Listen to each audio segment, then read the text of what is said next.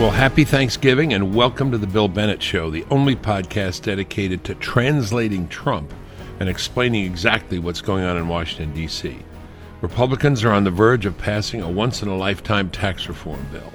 I had the privilege of interviewing the chairwoman of the Republican National Committee, Ronna McDaniel, to talk about getting this historic tax reform package across the finish line.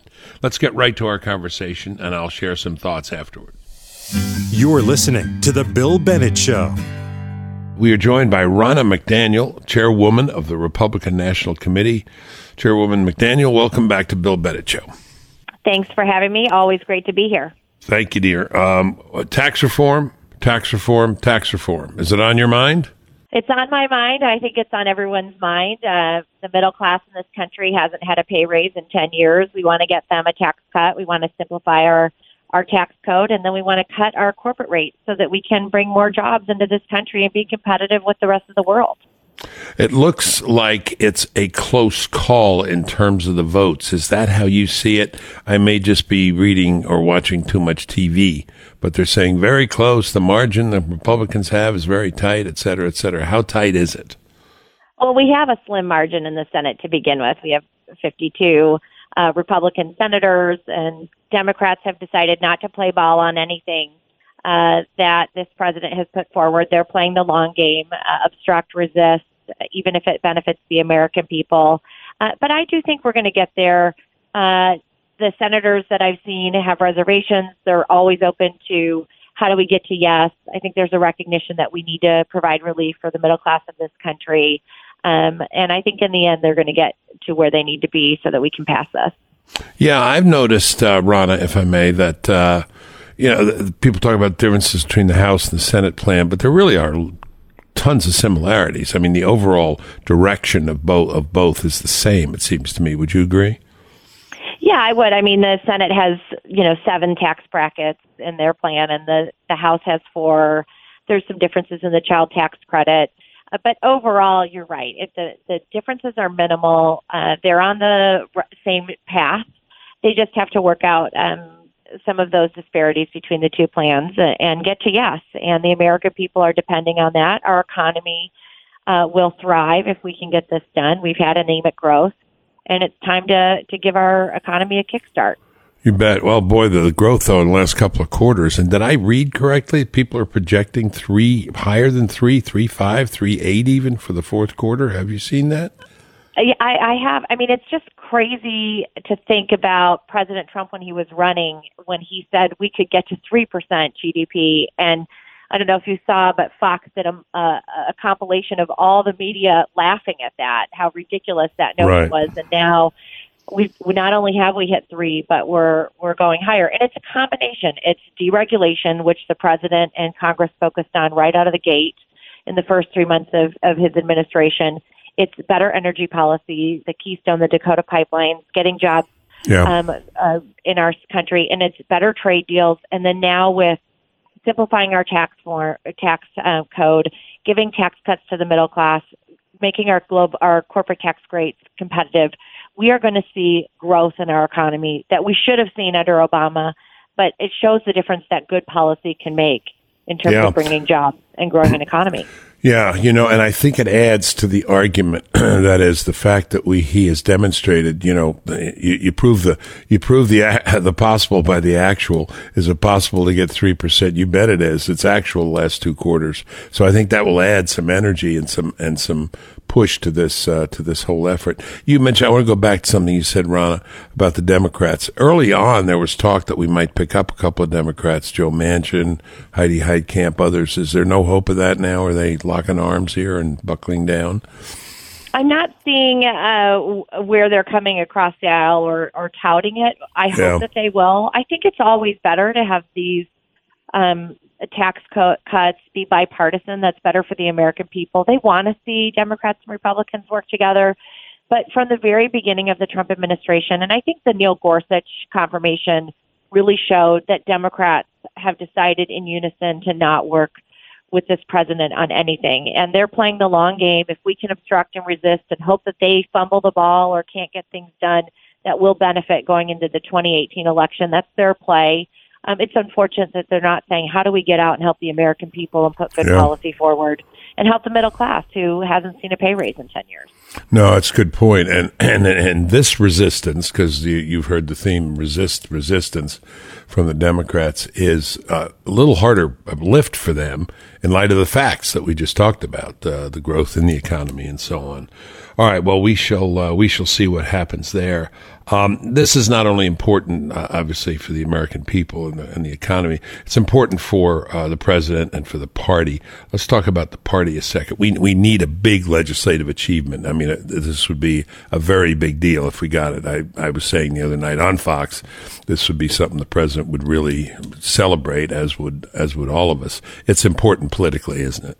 It is important, and and there's two things at play. One is obviously uh, helping the American people and helping our economy, which is the key uh, focus. But the second is we need to show that we can govern when we're given the majority, and we do have a very slim margin in the Senate. Nevertheless, we have a majority, and uh, we campaigned on these things. The American people expect us to deliver. And uh, it's important that we show um, that we can work together as a party and uh, come out Yeah. um, on behalf of the American people. How's the party doing? Uh, we hear all this stuff uh, on the mainstream media about uh, how beleaguered President Trump is, and the Republicans have all these terrible divisions. Are we able to raise any money at all, Ronna?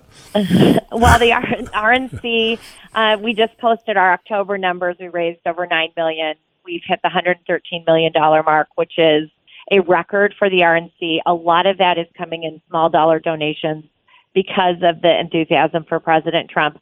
Uh, and, and on the Democrat side, just to note, um, they raised um, they've raised half of what we've raised, and with their cash on hand, including their debt, they have about two million, and we have about forty-five million. So we're already investing in our battleground states.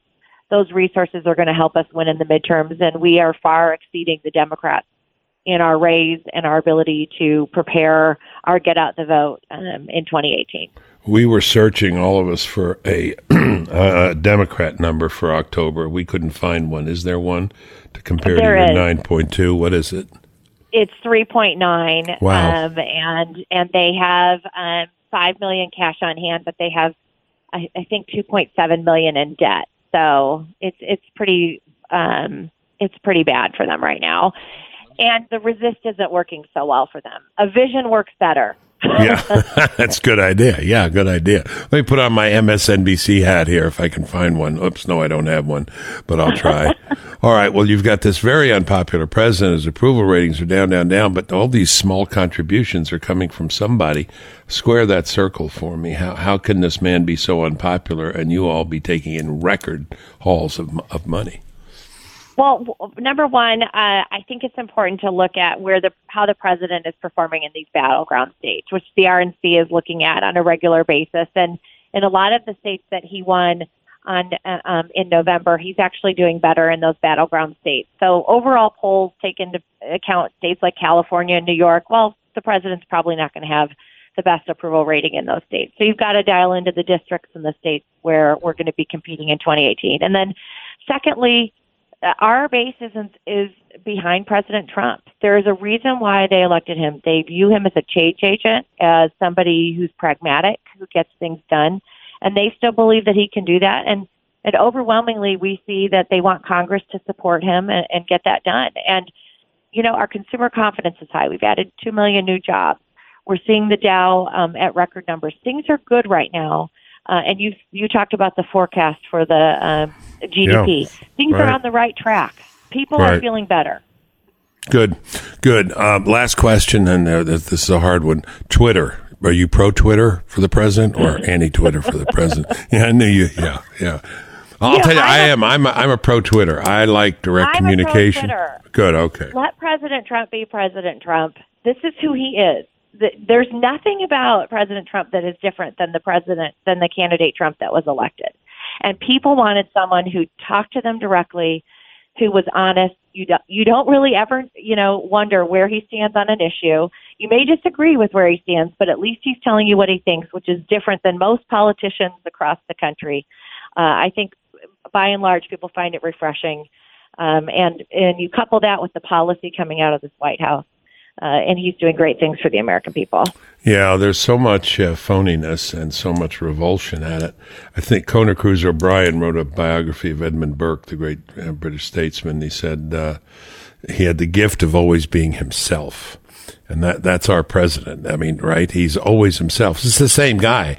And I think people really uh, celebrate that authenticity, whether they're happy with everything that comes out of it or not. I, I agree with you. Yeah, I mean, 100%. some people disagree. It's, I hear from people, oh, I don't like this tweet or I don't like that. But that doesn't make them walk away from the president or the policies he's espousing. We, it's a dialogue, and you're not going to agree with everybody 100% of the time. But what you do know is this is a president that's honest and shares his opinion and does it directly and doesn't go through a middleman where it can be uh, misrepresented. I am encouraged by the fact that thinking of the president, the first lady at Thanksgiving, he will be at the Thanksgiving table declaiming on various things, just like I will you know, and just and just like folks all across the country saying, "Dang, got it! Why can't we get this right?" But uh, there yeah. is that sense of identification. Ronna, thank you very much. Congratulations for the work uh, you and the committee have done, and uh, please have a ha- very happy Thanksgiving. Thank you, Bill. Happy Thanksgiving to you too. You're listening to the Bill Bennett Show. Just a couple of thoughts. Uh, in regard to the interview with Ronna. There's something very interesting going on, I don't quite understand it, which is this uh, huge uh, fundraising advantage on the part of the Republican Party. Now, as you all know, I'm a friend of Steve Wynn's and have the highest regard for him. He's the finance chair of the RNC, and he's doing a great job, as is Ronna. But, um, you know, we keep hearing about the low polls and low approval ratings of Donald Trump. Uh, and yet, um, here is the Republican National Committee raking in more than three times what the Democrats uh, are, are taking in. And there were many years when the Democrats uh, outraised uh, outraised Republicans with uh, you know, relatively unpopular Republican presidents. Um, I'm sure we could find with our crack research team. That's not a research team on crack, but a crack research team. Um, a circumstance where Bush's either Bush's approval rating was much higher than Trump's, and yet the the take was much lower.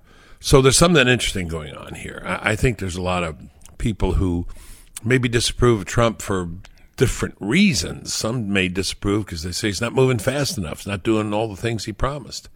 But in any case, um, the reality is uh, people are writing checks, a lot of them small checks, but they still they still matter. Now we're going to talk to Steve Moore in a second, but I just want to say that this whole tax bill thing I think is very very important is all lost if it's lost? No. But a lot is gained if it is gained, if it is achieved. And so that's why we're spending uh, spending so much time on it. It doesn't explain my question, or it doesn't give an answer to my question. How can approval rating be so low and uh, the take be so high?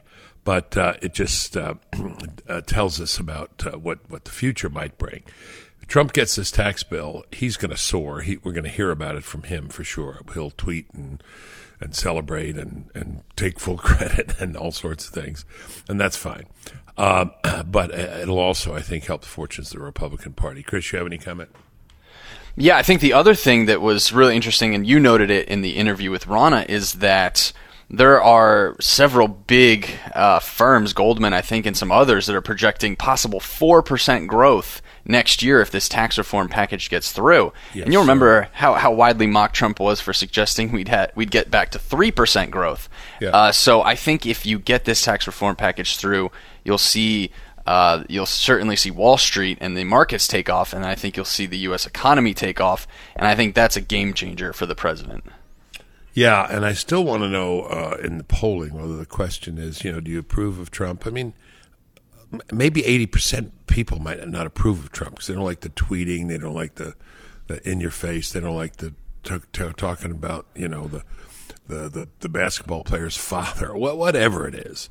But uh, still, uh, put Trump up against some very liberal Democrat, and um, you know they're, they're going they're going to vote for Trump. Let me just say a word because this just broke about uh, the president saying we can't have this liberal Democrat from Alabama. This was not a full throated endorsement of Roy Moore. Um, however, he did point out what I was trying to point out on a, on a Fox show the other night. Um, the following fact: If this guy had done anything wrong, had making a wrong left turn, in the last 40 years, um, we would know about it because you know that the Washington Post, everybody else has been all over Roy Moore's uh, Roy Moore's record.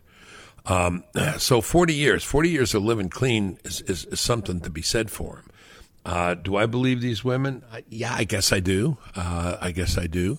Uh, surely, and his denial was a kind of half-hearted denial to Sean Hannity. He said, "Well, in general, I didn't go out with the younger women in general." Uh, so, so there's that, and that has to be faced and acknowledged. As I uh, tried to say the other night, I would have preferred uh, a different strategy, which is to admit having done some things without getting into details that were wrong, uh, reg- regrettable, but I have put my life together, and um, I think the last 40 years speak for themselves. You know, we often quote, um, is it Oscar Wilde? Every saint? Yes. Okay, yes, got it, it right. The crack every, research staff got it right. Crack research staff. Every saint has a future. Every sinner. Every sinner has a future. Every saint has a past. So that sinner, if you will, for the sake of the argument, had a future and seems to have, you know, done a lot in it.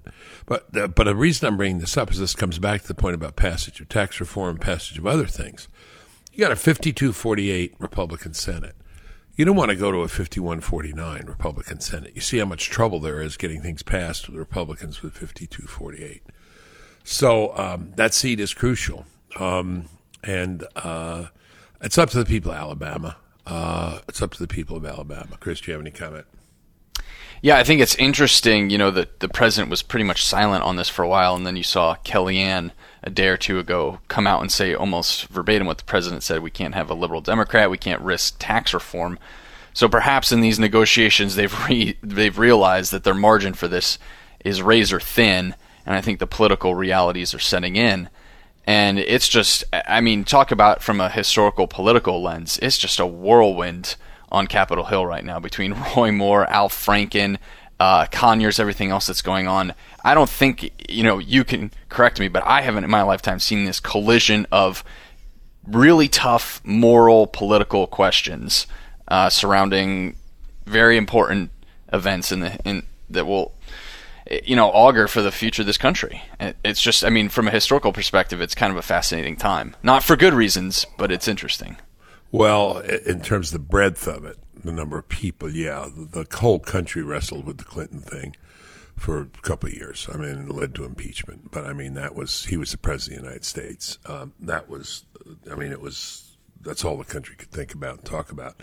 That was the stuff of every carpool. I can I can testify to that uh, in the country, and I don't think the Moore thing has penetrated that much. But in terms of the breadth of uh, the spread, the number of people right, involved right. here, it is, and and it, and it is. Uh, you know, for another day, distinctions need to be made. Distinctions need to be made between an unwanted patting and a, and a hand on a shoulder and uh, the kind of stuff Weinstein was doing. Uh, but um, and distinctions need to be made, um, you know, among other things too. But uh, we'll say we'll save that for another another day. Uh, we have Thanksgiving uh, planned. Um, family will be together. We'll have a few uh, guests uh, as well, folks who. uh, Mrs. Bennett invited. Her rules will be up. There will be no, there will be talk of politics if people wish, but there will be no gesticulating, uh, punctuating points with waving of forks or knives. Uh, and um, there will, of course, be a unanimous declaration of the excellence of the meal by all of the Bennett, Bennett boys. This is required. A memo's gone out already. And, uh, of course, that won't be hard because it will be. I hope I'm covering myself properly here. All right. Uh, and your Thanksgiving plans? Yeah, we're uh, headed to my grandma's. A lot of my dad's side of the family's up outside Baltimore area. Over the So- river and through the woods to grandmother's house we go? Yep, that's right. So uh, we'll be loading up the car uh, with uh, my wife and the puppy and headed up to grandma's house. Wife and the puppy. What about the turkey? Uh, we're bringing dessert. Grandma's grandma's got the turkeys covered. Grandma's got the turkeys. Very Yeah. nice. Very nice. Okay. Well, happy Thanksgiving to everybody. Can we get Lou in on this? Yes, sir. I'm here. Thanksgiving? What's the plan? We are going to the parents' house to uh, celebrate with my sister, my aunt, cousins, and grandmother. It's going to be a wonderful day filled with football. Oh, well, it didn't sound like a football crowd there the way you described it. Oh no, we are definitely a football crowd. My father, uh, is a huge football fan. Yes, Great, great. You so you'll be watching Mississippi State at, at playing Mississippi. everything. Mississippi. Turkey's the, the food of the day, but if there's pigskin involved, we're definitely uh, going to be watching that as well. Lions, Lions, Bears, Lions, somebody. Lions Vikings. Lions Vikings. Oh my gosh, yeah, I knew Chris would chime in with the Vikings. You know, anyway. All right, happy Thanksgiving, everybody. Uh, let's get back to business. You're listening to The Bill Bennett Show. Uh, earlier in the program, you heard RNC Chairwoman Ronna McDaniel explain the political stakes of tax reform and why- it has to be passed. Now let's get the nitty gritty details, economic issues on why it's good with Steve Moore. Steve is a Heritage Foundation economist, FreedomWorks senior economic contributor, and Club for Growth founder. Welcome back to the show, Steve. How are you? Hi. Hi, Bill. Good to be with you. Thank you. All right, we know that uh, we were scheduled a few minutes ago, but we were told you were on the phone with Mitch McConnell. What were you guys talking about? Well, how do you get the 50 votes uh, in the Senate? Because that's the struggle here. You know, we it was a big victory in the House, by the way, last week. You know that uh, the, uh, passed by a, a bigger margin than people expected. Um, so I think Republicans finally understand that there's no turning back here. That this is this is something that the party has to get done, both for for economic reasons to to create a better economy, but also for you know the survival of the party. Uh, and so um, you know, there I think the Senate is reasonably optimistic. But you know, think about this, Bill. I mean, right now you've got a situation where not a single Democrat in the House voted for a tax cut for businesses and families. And we may be looking at the same thing in the Senate, which is just pitiful, really, when you think about it. Not a single Democrat in the Congress wants to vote for, you know, tax relief. That's a big change from, you know, the way things were uh, when we used to work with Jack Kemp on this stuff. So it's a it's a heavy lift, but I think I'm feeling confident it's going to get done. We were just talking to Ronna McDaniel a few minutes ago Yes. about uh, Democrats. What happened to Joe Manchin and Heidi Heitkamp and some of those folks we were expecting? Yeah, that's a great question. I mean, look, it, it, if the Republicans get to 50 votes in the Senate, you might see a Heidi Heitkamp or a Joe Manchin or maybe I a see. Donnelly in Indiana vote for the bill, but they're not going to help Republicans get over the hump here. So that means, you know, it's just simple math here, Bill. You've got 52 Republicans in the Senate. Uh, you've got John McCain, who, you know, sometimes uh, isn't Yep. a Republican these Yep. days.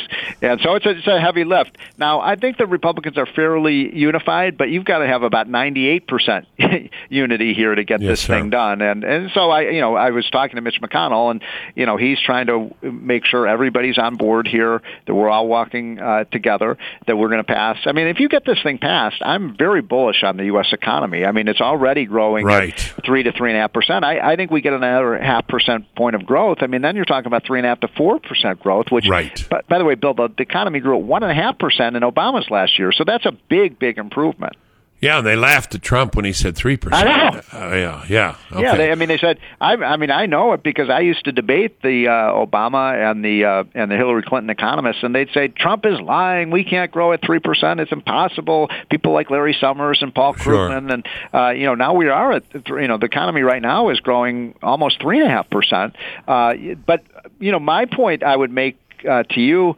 Uh, uh, Bill and, and the people listening to this podcast is look if we don't get this done I think some of the growth is going to stall out in the economy. And Yeah, the big big yeah. burst in the stock market we've seen is is in some ways an anticipation of this tax cut happening. So if, if we don't get it done I think it'll really hurt the economy I agree. Okay, that was my last question. Will it get done? I, I, I think it will. I think we'll squeak by, and I even think Flake and and uh, Corker will be in. Uh, do you do you agree? We will see. I hope you're right about that. But Yeah, you know, I I was right, I have too. to say I was wrong on the health care bill. I always believed we would get this done. And uh, you know, we as you know, we fell that one fateful one vote short. Uh, but incidentally, you know, on that health care bill, I think something really important for people to understand here is this if if this bill passes as we hope it does and we think in the form that we want it to, I mean, you're really killing two birds with one stone because if you can get rid of the individual mandate tax, which, by the way, is a tax on working poor families and, and low income uh, people mostly, you're, you're actually dramatically reforming Obamacare because what you're doing there, Bill, is you're giving people an exit ramp to get off of Obamacare to buy plans that are much more affordable for their families. So uh, I, I'm really bullish on this if we can get the tax cut done with the end of the individual mandate tax. Yeah. All right. Well, uh, you said there's you know there's just a lot of intelligence in this in these proposals. Uh, it's got brains, you said, uh, and backbone. Um, what's what's the main effect? What's the first thing we'll see as a result of this? If uh, a well, well, the heart and soul of the plan, you know, and as you know, Larry Kudlow and I, uh, your your buddy of mine, um, uh, helped put this plan together originally for Trump, and I'm gratified to say that I think you know the the plan that's likely to pass Congress is going to be about 80 percent of what you know Donald Trump originally wanted and that that we helped put together. And the heart of that plan is to make our businesses more competitive.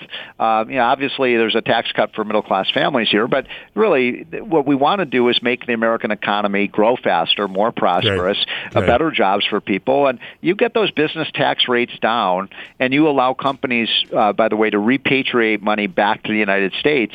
You know, instead of offsourcing of jobs uh, and outsourcing of jobs, you're going to see an insourcing of jobs. You're going to see a lot of those companies moving back. And what I like to see most you know frontally in this is I want to see those areas in Pennsylvania and Michigan and Ohio, those Rust Belt areas that never yes. really felt any recovery. I'd love to see you know companies moving back to those areas and more jobs. Uh, those are the areas that that uh, have been left behind. Yeah, when you mention those states, you're of course talking about the what I call the 14th and 15th round of election night too, yep. right? Uh, you know, anyway, that, yeah, exactly. No, co- no, no, coincidence there. So, so it is the business tax reduction, the corporate tax reduction. That's the key to the, the economy. Good, good I on the income so. tax. I believe so. Is, and the one change I'd like to see in the bill at this point is some improvement in in the tax treatment for um, for the small businesses. Uh, I think that's going to happen. Um, you know, look, we have 27 million small business owners in this country, men and women who run, you know, really great companies, and uh, and so that's one improvement that I'd like to see.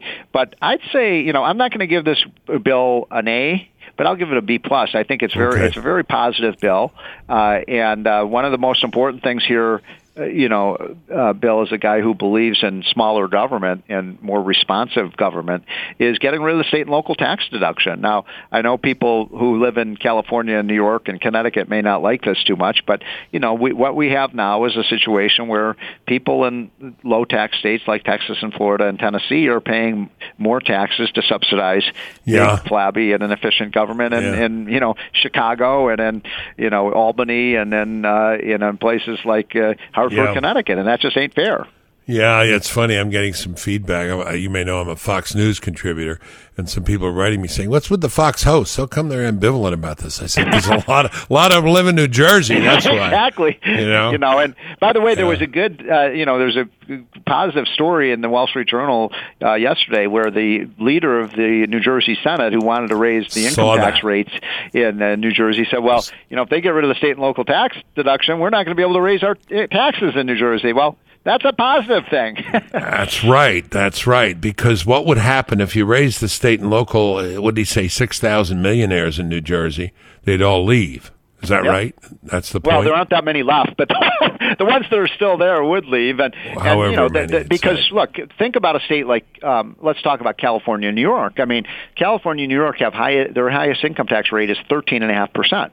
Now, the only way they can get away with that, to the extent they still can, is because you know forty percent of that is being written off on their federal taxes by you yeah. know the millionaires who who are yeah. uh, you know paying that tax. So uh, if you don't if they can't write off 40% of that any longer it's it's going to force either one of two things to happen either California and New York are going to have to you know cut their tax rates or you know every rich person in California and New York is moving to Florida and Texas yeah, or Nevada. Nevada. Or Nevada, yeah. Fastest growing county, Clark County, still one of the fastest growing counties in America. Now, I probably shouldn't say that because people in Florida and Texas probably don't want people from New York moving there, but but they're right. right. I remember that license plate that uh, that uh, I saw in uh, in in New York. A, a, guy had a had a no, it was in Colorado, and it was a it was a um, uh, a Colorado license plate and it said, uh, "If you promise never to visit Colorado again, I promise I'll never visit Texas."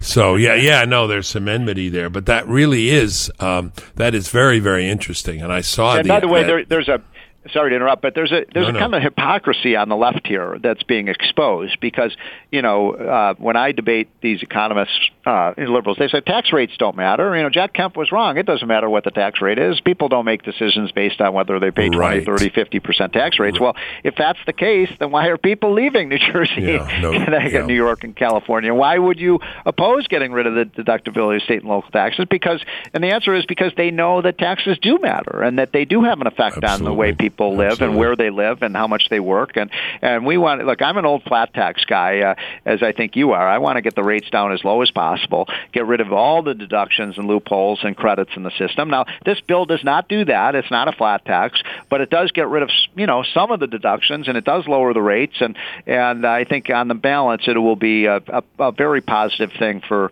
uh, the U.S. economy. I'll tell you this: the people who don't want this to happen are the you know Putin and the Russian, the, you know the the people in China and Mexico and Canada because they realize, you know, just as people move from one state to another, businesses are very much influenced by what country Yes, they sir. locate in based on taxes, and we just Sure. can't go forward with the highest tax rate in the world. It just doesn't work anymore. You know, the last thing I'm, I'm just thinking, I'm not, I won't ask you to comment, but where you started this, you know, you're talking to Mitch McConnell and all, delighted he's calling you on this stuff, by the way. But, uh, boy, that margin in the Senate, and this throws, this throws that Roy Moore race into even, you know, sharper profile in terms of its significance. Well, that certainly yeah. throws a, Yeah. uh, a wrench into into uh, plans for sure. Because you know, if Republicans were to lose that seat, then that means instead of having 52, they have 51, and they can't afford to lose a single vote at this point. I mean, it's a razor tight margin already. And Yeah, if that I- happens, by the way, Bill, that means that the Republicans will probably have to have this vote before, I believe it's December 12 when the new senator from Alabama would be sworn in. So it's gonna it's gonna fast forward the timetable of getting this this accomplished. And look, if Republicans can't, they've had a year to do this, Bill. I mean, come on. I mean, I wish they had had yep, this bill yep, yep, done in. April. But you know, if they if, it, if they have to get it done by December 12th, then get it done by December 12th. Absolutely. Steve, we're going to let you go because you can call Mitch McConnell back now that we're letting you go. And you can call other senators and line them up. We thank you very, very much for your insight, as always. And happy Thanksgiving to you, your wife, and the boys. have a have a great weekend, and I will uh, talk to you soon. You're listening to The Bill Bennett Show. Okay, let's change gears. Let's turn to foreign policy. President Trump, as you know, just returned from a long trip to Asia, widely praised for his performance. Uh, but after taking a very tough stance against China during the presidential campaign, it seemed to many people that President Trump was taking a softer approach as president toward China. Some worry that it's too soft. So, what should our relationship with China and the rest of Asia, particularly North Korea, look like? Here to provide expertise and clarity on these issues is Brian Kennedy, a colleague of mine, president of the American Strategy Group.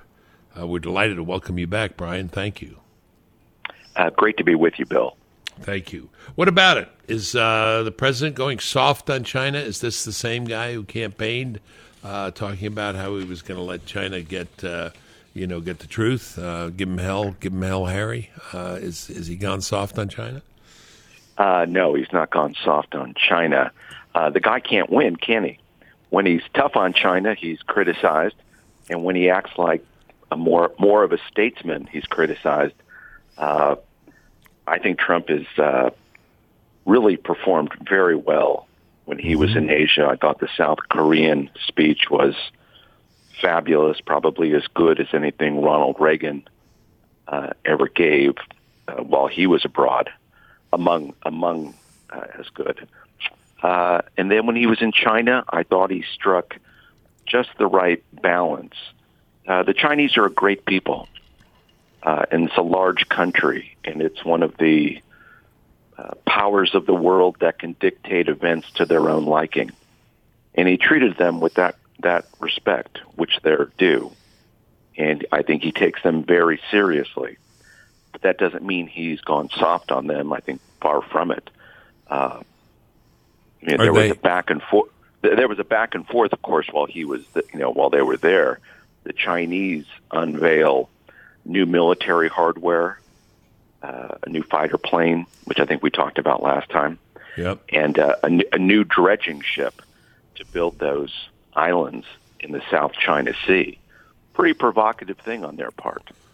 And uh, Trump, for his part, spoke very tough in South Korea, talking about human freedom and the virtues of capitalism, and also the kind of military the United States will need.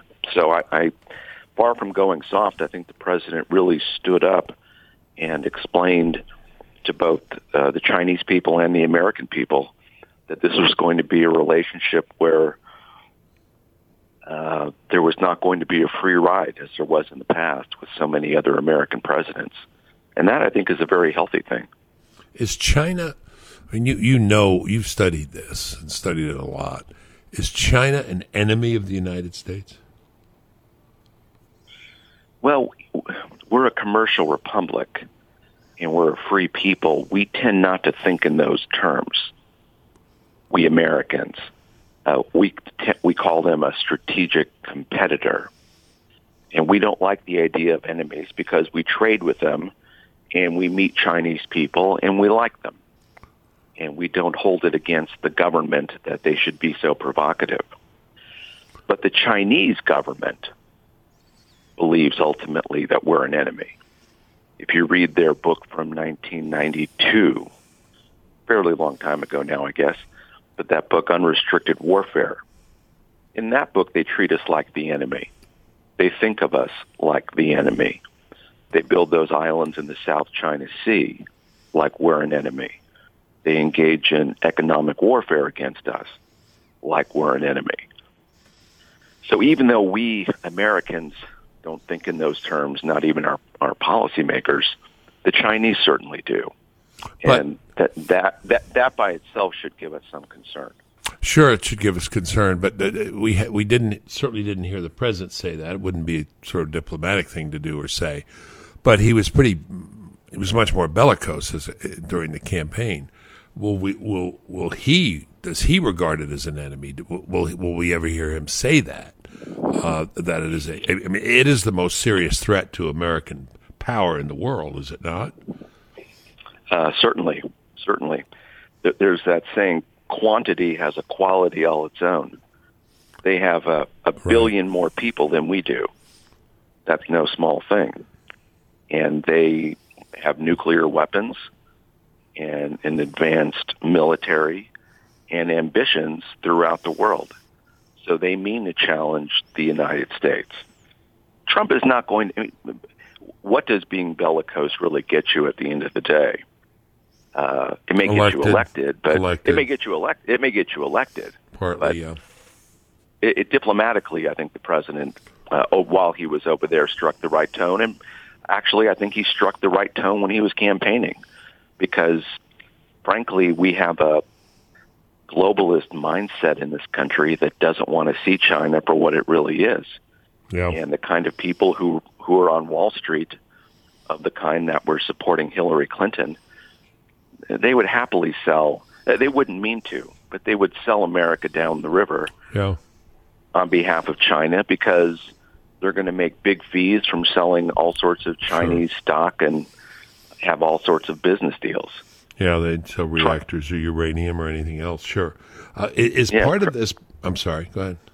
No, no, go right ahead. Uh, i- i- p- part of this um, uh, overture, diplomacy, uh, part of the, the interaction with China, I guess this is a question, comes from recognizing that. Um, is this true? China will be the most important country in the world in regard to our foreign policy for the next foreseeable future, ten years, twenty years down down the road. Yes. Absolutely. Okay. I think I think the Chinese are uh, they want to be a big player in Europe. The One Belt One Road initiative of theirs. Uh, they are going to be uh, active in Latin America, South America, Africa, you name it. They're a big country that has a lot of desire to engage in trade. They need raw materials, which means they have to go around the world to get those.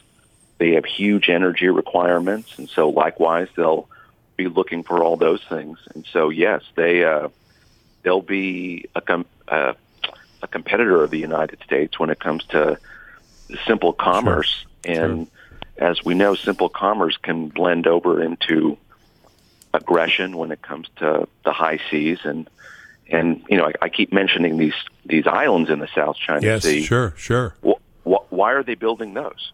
Yeah, yeah. They're militarizing those because they wish to control that part of the world. All right. Well, let's and stay. you would Go ahead. you would you would think a country that that is strictly peaceful wouldn't have to do that. That's right. But it knows, China does, that the world's a dangerous place, and so you might as well be prepared, and you might as well be able to control things to your liking, which is what they're doing in building an advanced military and these military bases, and they're building alliances throughout the world that, again, will be challenging uh, the United States. Interesting comment um, made by the president of China. Uh, you mentioned the islands. Let's stay in the water. Uh, president Xi, Xi, Xi said, um, uh, told President Trump, the Pacific Ocean is big enough for both of us.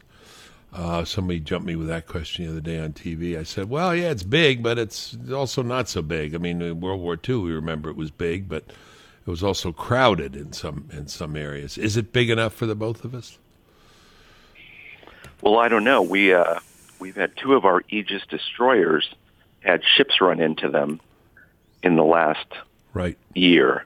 right. So not so big, not so big that our uh, our ships are getting struck in the water. Uh, that's not a good thing. Uh, obviously, what President Xi is implying by all this is that the age of U.S. hegemony in that part of the world is over, Yeah, and he is asserting China's role in all that. And he'll, he's going to find out whether we take the bait, whether Trump is President Trump is willing to do those things that would check Chinese aggression, whatever that may be. And I think these are tests that President Trump is going to have to uh, engage in. And I think so far the president has been serious about this. He sees it, I, I believe, as more than just economic warfare, but a real challenge to American uh, military power and the kind of stability we've created for so long in Asia. Uh, I wouldn't worry in some ways immediately about challenges to the United States, though I think there's plenty of evidence that they're there when it comes to economic warfare. But the Japanese have to be concerned yeah. about Chinese uh, aggression because whatever else is true about Chinese opinions towards the United States, the Chinese certainly harbor a great deal of enmity against the uh, the Japanese. So that should be a concern, Right. especially since the Japanese are a big trading partner of ours as well and an ally. Yeah, and that was So- part of the president's trip as well. But ste- stepping back, a lot of people grew up with the idea of three superpowers: the U.S., the Soviet Union, and China. Is it is it now two or two and a half? Well, I think the Russians are still uh, very influential too. Okay. one can't one can't dismiss uh, either their nuclear weapons or their ability to influence world events to their liking. Uh, some people have described Russia as something of an intelligence state. The um, the FSB or the former KGB being extremely large, extremely influential within the Russian government, with the ability to reach out all around the world and uh, influence events to their liking. What's the So I think status? the, the I'm sorry. Go ahead. So I think I think the Russians are going to be influential, if if for no other reason that they can be. They have enormous energy resources, and also they are ideologically aligned with the uh, Chinese. Uh, So are they are they otherwise that- that- aligned? Are they otherwise aligned? Is there a Sino-Soviet axis, if you will? People used to talk about, well, you can handle China, you can handle the Soviet Union, can't handle them both together. Are they together now in any meaningful sense in a way that threatens the U.S.? Certainly, I think they've always been together. Uh, they were all they've always been ideologically aligned in in that communist sense, and even after the collapse of the Soviet Union, the Russians saw a virtue of being aligned with the Chinese. What does that mean, though, as a practical matter? It doesn't mean that they're in lockstep about everything. It doesn't mean they won't have disagreements. Even during the Cold War, they had disagreements. But both Russia and China know that the one power that can stand in their way is the United States.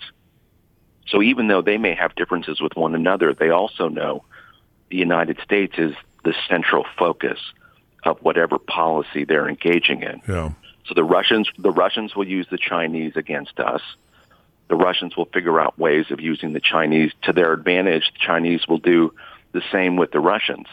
They both find it very useful, both the Chinese and the Russians, of using Iran and North Korea to be an annoyance to the United States and the West. Yeah. They both together use those two countries to develop these nuclear programs that are meant to potentially harm the United States. Now, why do they do that? Are they making a lot of money doing that? No. Do they find it in their strategic interest to do that? Yes, and they have for some time. And they continue to do that. President Xi and President Putin have very high level relations, high level talks all the time, uh, alliances that have been formed over many years, and they see themselves as a check against the United States. If the United States is going to be a declining power, they're going to find a way to take advantage. All right. And that's the way the world works, I think. Yeah. Let's uh, let's close. I, I guess okay. So we, we recognize them. They're they're big. They're powerful. They're important. They'll continue to be important. Uh, we should work with them, but not to be fooled either, uh, and lulled into thinking that they are some great uh, ally and no longer a threat. Is that a fair summary? Yeah, that's a very fair summary. Uh, they're not. I mean, they're not a. Uh, they're not going to be partners of ours Right. in the world. They're going to be competitors or enemies, however one wants to phrase it. And they're going to do things that put China first in the world. That's their goal. They have been, I mean, they believe themselves a big and great people, and they're going to make sure that whatever they're doing puts them on top. And the one worry I think we have and should have is the kind of economic measures they're engaging in against the United States should be of, I think, maybe the greatest concern, at least in the short run. You know, that, that recently they talked about coming to the U.S. capital markets for a $2 billion sovereign bond offering. Uh, this after not having paid off a previous, having defaulted on Right. a, a previous sovereign bond offering. Uh, they ended up selling it in China. But then they reported that over the next five years, China is going to come to the U.S. capital markets, to Wall Street, and try to raise a trillion dollars from the hundreds and hundreds of state-owned enterprises that they have. Well, most Americans are not going to follow that very closely, but if over time American investors and their pension funds have a trillion dollars invested in Chinese corporations, well, all of a sudden, Americans will have an interest in the success of China, Yes. and that and that will have a corrupting influence on both the way Americans think about the world and our politicians. All of a sudden, a president may not want to do certain things because to do so would harm a trillion or more of investments in another country. Yeah, I understand. That's a compl- that, mm-hmm. that's a complicated world that we're still getting our mind wrapped around. And thankfully, there are some people in Congress, like Congressman Devin Nunes, who's been looking at these things and uh, trying to understand them. And in that regard, uh, an important ally of President Trump. Can we just take one last minute on militarily? Talked about the importance of economically and focus on that. But maybe here I am, just child of the Cold War. But if they were militarily superior or to become much more military, militarily superior to the United States in the next 10 years, would they want to attack us, provoke us, destroy us? Only if they thought they had to. Okay. That's not a, perhaps not a very satisfying uh, answer. Okay. But some people some people have said, well, why would they try to destroy the United States? We're, we're one of their main customers. They produce all these goods, and we buy them from them, and so we're absolutely essential to their economic future. Unless we weren't. If Yeah. if at some point in the future a Chinese leader says, "Look, we're tired of these Americans acting like they're the sole superpower in the world. What do we need them for?" Then a country with a very large military and very advanced nuclear weapons and not President Trump, but if we had some weak president that they thought they could uh, get away with all this, they might do something provocative, which is one more reason America has to be militarily strong Yeah. and have the resolve to make sure we're defended. And thankfully, with uh, President Trump, we have a president who thinks that way. But I will say we haven't had one for a while.